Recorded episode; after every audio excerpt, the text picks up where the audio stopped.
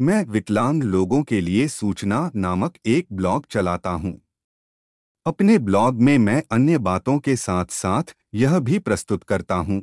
एक, दुनिया के कई स्थानों से, कई भाषाओं में, लगभग इक्यावन हज़ार एक सौ एक रेडियो चैनलों से लिंक, जो रुचि के कई और विविध क्षेत्रों से संबंधित हैं दो, ब्रिटिश प्रसारण नेटवर्क बीबीसी की ब्रेकिंग न्यूज़ देखने के लिए एक लिंक और यह सब बिना किसी सीमा के और निःशुल्क।